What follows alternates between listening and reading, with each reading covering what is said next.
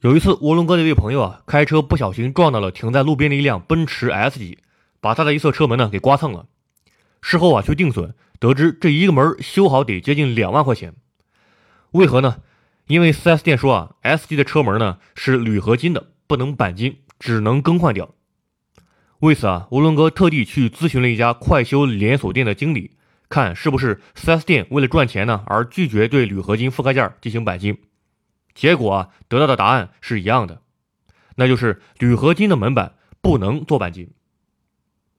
可是啊，涡轮哥对此依然存有疑惑：难道铝合金件就真的不能通过钣金来修复吗？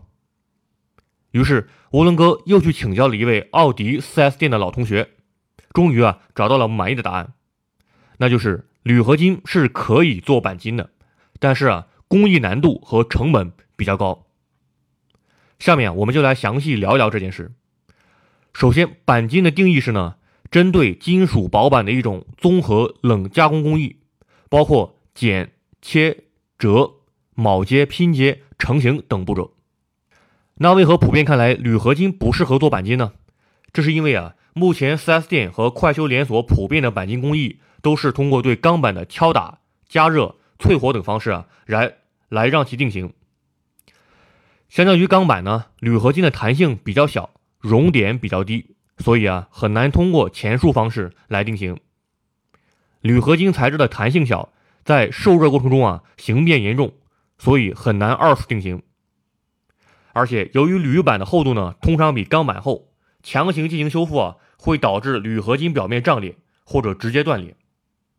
所以啊，铝合金车身普遍不能使用传统的钣金工艺来修复。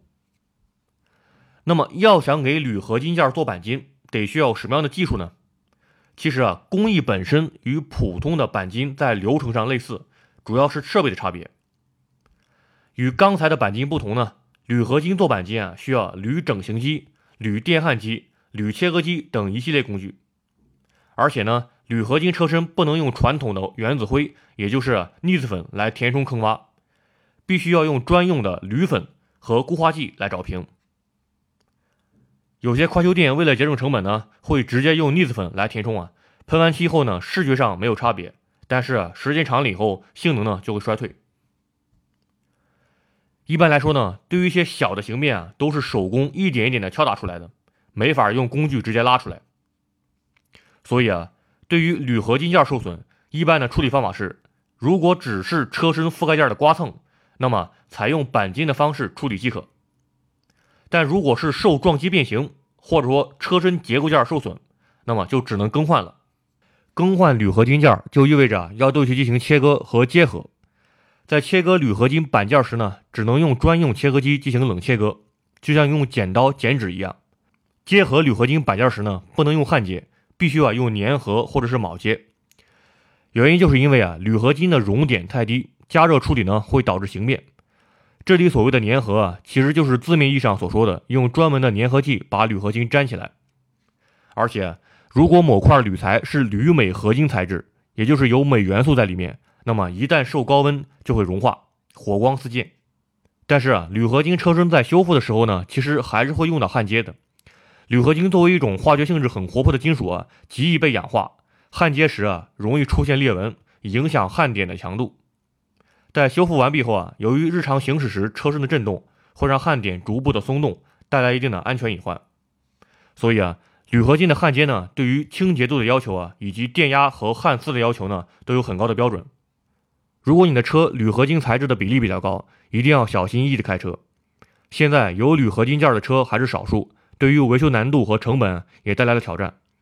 一般的 4S 店都不具备这样的维修条件，所以啊，直接更换原厂件是最高效的办法。像是捷豹、路虎等品牌呢，一直倾向于打造铝合金车身。现在就连凯迪拉克也开始普及铝合金材质。所以啊，我们经常听到奔驰等品牌的车型啊，在国内国产后，一些车身覆盖件被从铝合金减配为钢材，这倒也不是一件坏事。如果您开的是百万级豪车呢，那么毫无疑问，翼子板、车门等覆盖件以及车架都是铝合金的。如果车身结构件受损的话，经过维修啊。车子作为二手车的残值呢，会大幅度降低，因为无论是焊接、粘合还是铆接，铝合金件的牢固程度啊，都不如原厂的断压来的结实。如果你对铝合金钣金或者是铝合金车身啊有任何问题，欢迎关注涡轮说车公众号，在本期文章下面留言，涡轮哥呢会尽快为你做出解答。